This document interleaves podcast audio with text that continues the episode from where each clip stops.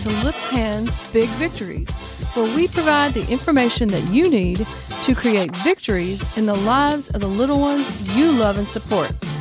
I'm your host, Candy, a wife, a mother, a grandmother, a pediatric occupational therapist, a board certified behavior analyst, an autism interventionist, and here to join me on this journey is my husband, my pastor, Greg.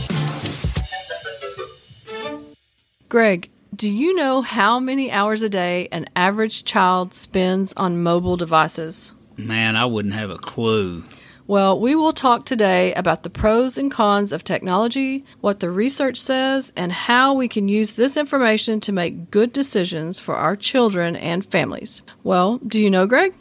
If I was guessing, I'd say maybe two. Well, you're pretty close, I guess. It's more than two hours a day. In fact, it's more likely closer to five to seven hours a day, depending on the child's age. You know, Greg, I mentioned making good decisions for our family earlier. Yeah, I do. What you and I have learned is that we need to be preemptive in our family decisions, right? Absolutely. When when we address issues in our homes, we have to be purposeful, unified in our decision you know, kids can identify weakness in parents. You know that. They are smart. Yes, they are. And we have to admit that we've been played by our kids more than once. But as parents, it's our responsibility to educate ourselves with facts, and by using biblical principles, we can make good decisions. I know, and you know, it, it's not easy. Uh, you know, me and you've made plenty of mistakes. Yes, but through our podcast, we hope to support you as our listener to confidently create a strong compass for your family. There are many topics I hear discussed from the families I work with and in my job and in our ministry. Parents are just confused, and very often they're actually scared. Well, yeah, but you know, information on the internet can be terrifying. You know, being a parent's not easy. But, Greg, I know that bringing our concerns to God is always the effective first response.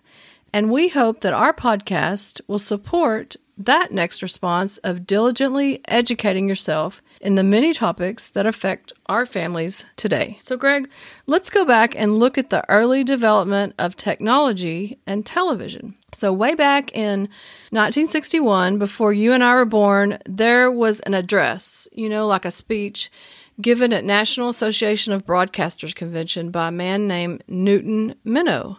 And then he was the chairman of the FCC. And he coined a new term referring critically to the television industry. And he, you know what he called it? He called it then a vast wasteland. And that was in 1961. Greg, we're talking about Mr. Ed. Oh, yeah, I know.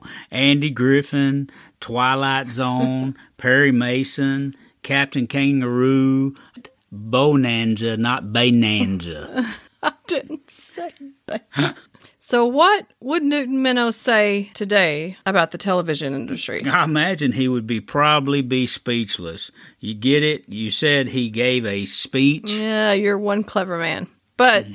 During that time, there was also research being conducted about how toddlers understand the TV screen. The children's content at that time was PBS, you know, Sesame Street. Did you ever watch that? I love Snuggle Snuff Puss. Snuffleupagus.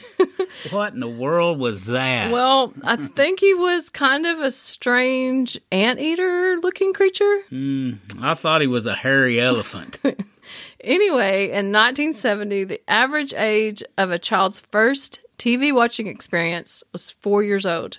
And today it's four months old. Listen, it's not uncommon for parents to tell me that their infant loves to watch TV and often identifies a particular show that they prefer. Greg, do you know which one it usually is? Mm, let's see, Sesame Street? Kinda. It's Elmo. And I'm convinced it's because he is red, which is a preferred color of many of my little ones who are visually impaired, and he has that really cute baby voice. So early on, researchers looked at what makes a good preschool program, and what they found was one, there was repetition, and two, it gave pause for children to respond. Do you ever watch Mr. Rogers?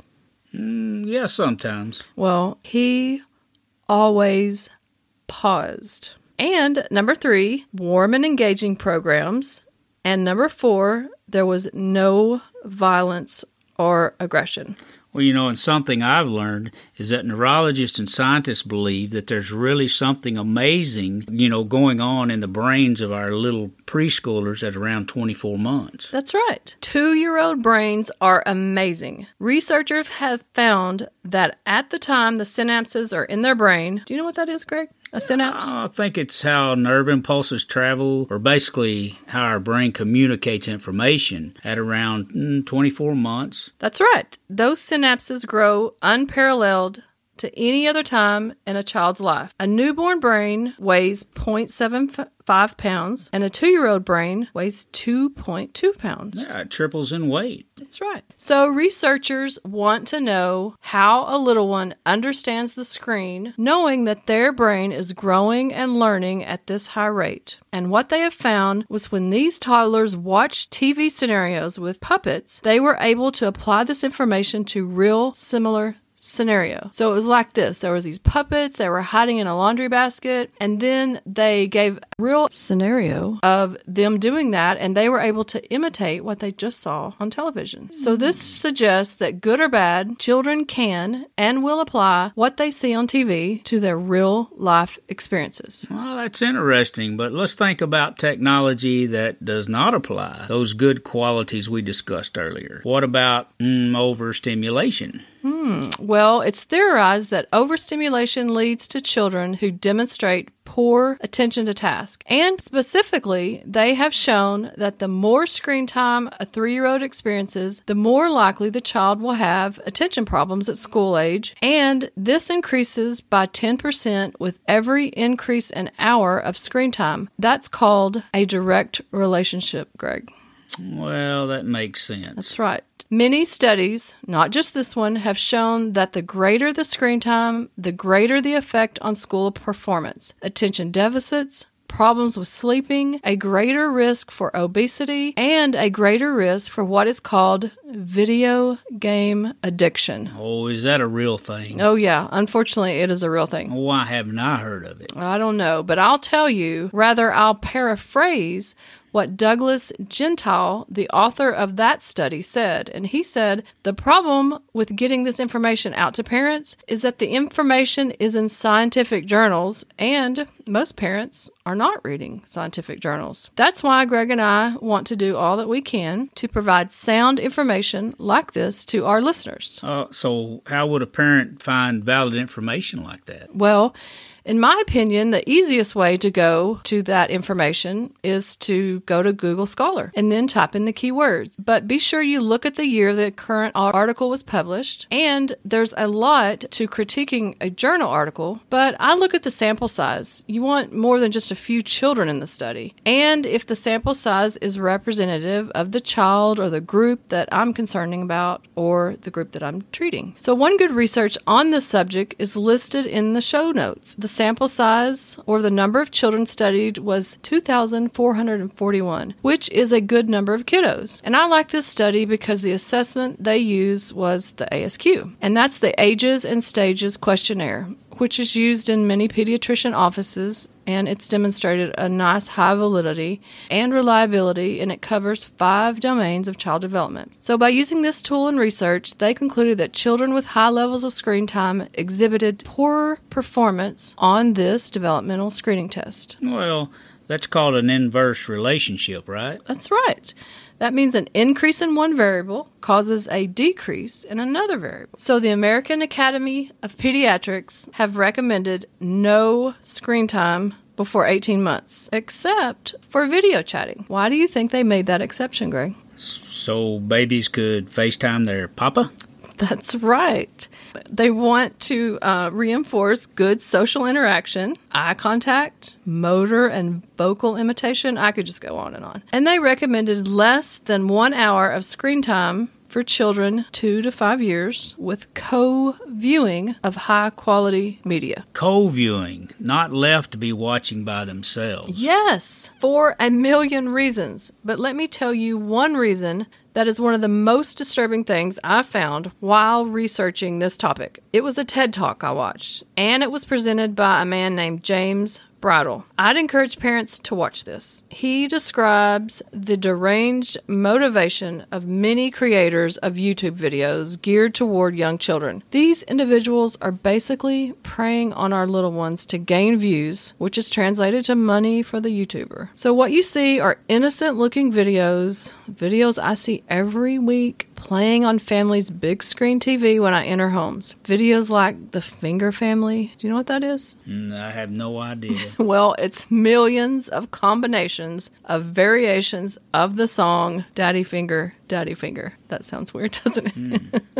there are videos of kids and adults playing video games, of kids opening these surprise eggs, unboxing toys. It is just bizarre. But you assume that these are all produced by people who want to educate or entertain little ones. Well, not so. During Bridle's lecture, he starts the YouTube video on a very popular train song that teaches shapes and he allows this to continue on autoplay. I want you to remember that word, listeners, autoplay, because I want you to understand how dangerous this could be. So he continues to play this on autoplay, and he consistently found that by the 12th video, when allowed to continue on autoplay, which I didn't even realize was a thing, by the 12th video, typically there was a costumed character or a superhero performing some vulgar act that no parent would approve of. So, parents, uh, caregivers, you know, we we have a great responsibility to protect our little ones from those whose interests, you know, are not as innocent as you might have imagined. That's right. There are disturbingly creepy people out there, and we have to keep them far away from our little ones. So, Greg, I typically love technology when it's used appropriately when it comes to the little ones that I work with. And in my world, we call this assistive technology. So, assistive technology refers to any tool or item that enhances the learning, the mobility, or the communication skills of the individual. And I believe technology is an amazing modality for language for children with special needs. And in my field, we call these augmentative and alternative communication or AA C devices. This technology has come a long way since I've been a therapist. With my little ones with autism and other special needs, I've seen an amazing opportunity for children to use these devices to express themselves and literally shock the pants off me and their family when they use words and phrases that they've never spoken before. And I don't waste time. Remember what we said about those synapses? Mm, yes, they build they build brains. That's right. And I believe that all areas of development, including communication, there are these windows of opportunity that open up and we need to be ready to support our little ones in passing through these windows with success. So I encourage my families to introduce technology at 18 months for certain little ones. Well, that seems awful young. It is young. But 18 month old babies have a lot that they want to communicate. Families with children with autism and motor delays can present technology in a very consistent and structured way early on with limited access, using parental controls, using accessibility features such as guided access that are already present on Apple devices. I have families try these apps, such as GoTalk or Proloquo2Go, and for certain little ones, I don't waste time and our team will contact a vendor such as Dynavox. And I don't get anything from talking about Dynavox, but I just like them. I've liked their product for years. And as therapists and individuals who care deeply about the rights and the ethics of children, we just want to give them a voice. I want my little ones to be able to request desired items, actions, or events. I want them to be able to make choices or even reject items that they don't want. Giving a child a voice often replaces challenging behaviors or tantrum behaviors and gives them the opportunity con- to control a piece of their world when so many times their motor or their developmental or cognitive challenges have limited their abilities. So, Greg, I'm going to ask you to comment on how we can take this a step further and add God's Word to this topic. But first, we are a new podcast, so I'm going to propose a call to action to my listeners. So if you could screenshot the image of you listening to this podcast and post it with the hashtag Little Hands Big Victories, we would really appreciate it. We want to know who is listening, so thanks so much. So, Greg, how can we relate this information to biblical principles and values we want to pass on to our little ones? You know, there's good and evil in this world. And we have a great responsibility to protect our children. You know, the Bible says in Mark 10 14, Jesus said, Suffer the little children to come unto me, and forbid them not, for such is the kingdom of heaven. You know, that scripture reminds me that children have a value and have access to Jesus and have a voice, regardless of their special needs or their age. Well, you know, Proverbs 22 and 6, you know, it says, Train up a child in the way he should go, and when he is old, he will not depart from it. Mm, wow, that's a promise to us, isn't it, Greg? Yes, one we've stood on and continue to stand on even today. It's a great responsibility to be diligent in training up a child. Yes, and the Bible is just full of scripture. You know, Deuteronomy 6 and 7 goes on to say, And thou shalt teach them diligently unto thy children, and shalt talk of them when thou sittest in thy house, mm-hmm. and when thou walkest by the way, and when thou liest down, and when thou risest up. Mm. This really alludes to what modern parents refer to as teachable moments. Way back then, God knew that we have to be consistent to teach our children in every situation. Yes, you know, God encourages us to be diligent and ever present to guide and instruct them. In fact, in Deuteronomy 11 and 19, it says the Bible says to write it, to write God's word on your doorpost and on the gates, symbolizing in family's entrance and exit. God commands us to guide and guard our children. You know, it's like a firewall of protection with God's protection and our activity and our activity, excuse me, and our participation and guidance. That's right. Wow. You said a firewall. I like that analogy. And I love those words in the Old Testament. I can just visualize God's plan for us as parents and caregivers to be both protector and teacher in every moment. Amen. Greg, guess what time it is? Oh, what time is it? I'll give you a hint. Matthew 5:16 says, "Let your light so shine before men that he will see your good works and glorify your Father." Yeah, and we're so glad that you joined us today to learn about important topics that affect our little ones and to create big victories in lives of those you love. At the end of every episode, we will have a Let It Shine moment where we spotlight a ministry or support a different outreach opportunity. And today we would like to support Just for Jay. So, Just for Jay raises awareness for Charcot Marie tooth disease while giving back to children faced with medical challenges. And Just for Jay strives to support and provide necessary equipment and opportunities to fulfill dreams that otherwise may not be possible. Greg and I personally know a family who has been blessed by the generosity of this ministry. You can go to their website at www.justforjay.com and learn how you can participate in a number of upcoming giving and volunteer opportunities. Speaking of giving, what are we giving away? Well, I'll tell you. We will be giving away a small surrender cross created by Rad Joy. At Radjoy, their mission is to create beautiful and purpose filled Christian products that help others and radically deepen their faith as they joyfully walk with the Lord. Greg, I met Jackie at a conference and I've been to their home. Her husband Rick is literally crafting these gorgeous items in his garage. This family prays over each item. And if you go to their website, rad-joy.com, they have a sweet, moving video testimony about how God made a way where there seemed to be no way. Our ever faithful God tends to do that, doesn't he, Greg? Yes, he does.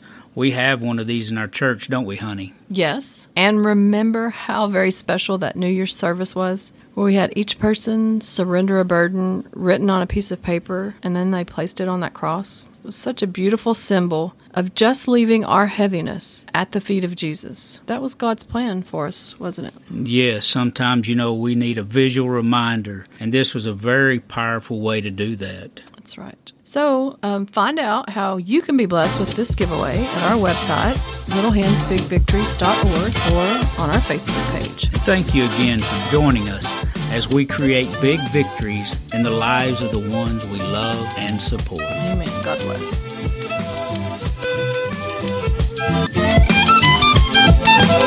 Música